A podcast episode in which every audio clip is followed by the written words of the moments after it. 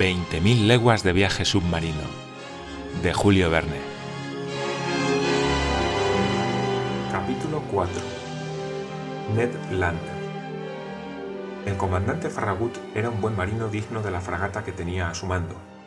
El navío y él eran solo uno. Él era el alma del buque. En cuanto al cetáceo, ninguna duda le inquietaba el ánimo y no permitía que a bordo se pusiera en tela de juicio la existencia del animal. Creía en ello como algunas buenas mujeres creen en el leviatán, por fe, no por razonamiento. El monstruo existía. Él lo eliminaría de los mares. Lo tenía jurado. Era algo así como un caballero de Rodas o un deodato de Gozón encaminándose al encuentro de la serpiente que desolaba su isla. O el comandante Farragut acababa con el narval, o el narval acababa con el comandante. No admitía término medio. Los oficiales de a bordo compartían la opinión del jefe, había que oírles conversar, discutir, disputar, calculando las diversas probabilidades de un encuentro. Había que verlos observar la amplia extensión del océano. Más de uno de los que en cualquiera otra ocasión hubieran echado maldiciones contra tal servicio, se imponían a sí mismos una guardia voluntaria en las vergas de Juanete. Mientras el sol describía su arco diurno, la arboladura se poblaba de marineros a quienes les quemaban los pies las tablas del puente, y no podían estarse quietos. Y sin embargo, la roda de la Abraham Lincoln aún no cortaba las sospechosas aguas del Pacífico. En cuanto a la tripulación, solo deseaba encontrarse con el unicornio, arponearlo, izarlo a bordo, hacerlo pedazos. Vigilaba el mar con escrupulosa atención.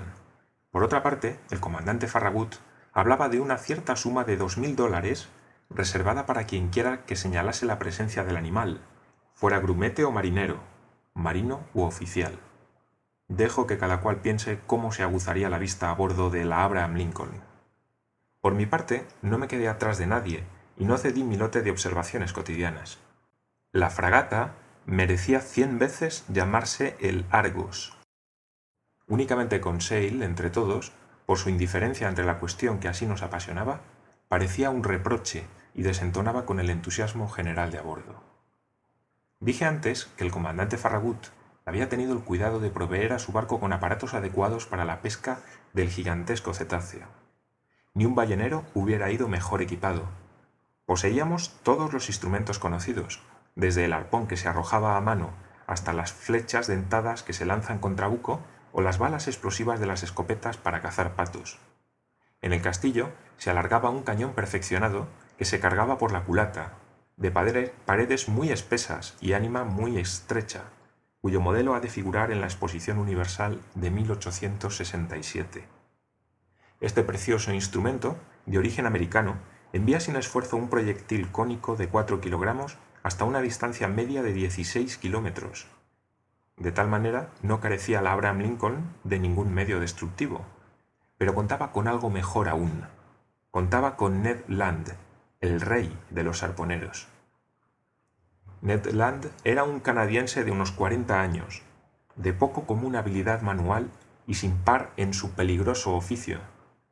Destreza y sangre fría, osadía y astucia eran cualidades que poseía en sumo grado, y había de ser muy maligna la ballena o singularmente ladino el cachalote que lograra eludir la punta de su arpón.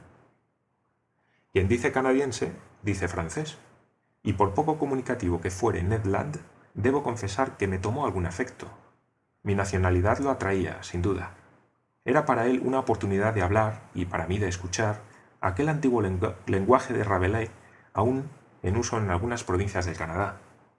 La familia del arponero, oriunda de Quebec, formaba ya una tribu de arrojados pescadores en tiempos que esa ciudad pertenecía a Francia. Poco a poco, Ned Halló agrado en conversar conmigo y yo sentía placer escuchando el relato de sus aventuras por los mares polares. Contaba las escenas de pesca y de combate con honda poesía natural. Su narración adquiría una forma épica. Parecíame estar oyendo a algún Homero canadiense mientras cantaba la Ilíada de las regiones hiperbóreas. Pinto a mi osado compañero tal como lo conozco en la actualidad, porque nos hemos hecho viejos amigos, vinculados por la inalterable amistad que nace y se cimenta en las más pavorosas ocasiones. Soned, ojalá pudiera yo vivir cien años aún para acordarme más tiempo de ti. Ah, Valero Soned, ojalá pudiera yo vivir cien años aún para acordarme más tiempo de ti. Ahora veamos qué opinaba Ned Land con respecto al monstruo marino. He de confesar que no creía en la existencia del unicornio y que era el único a bordo que no compartía la convicción general.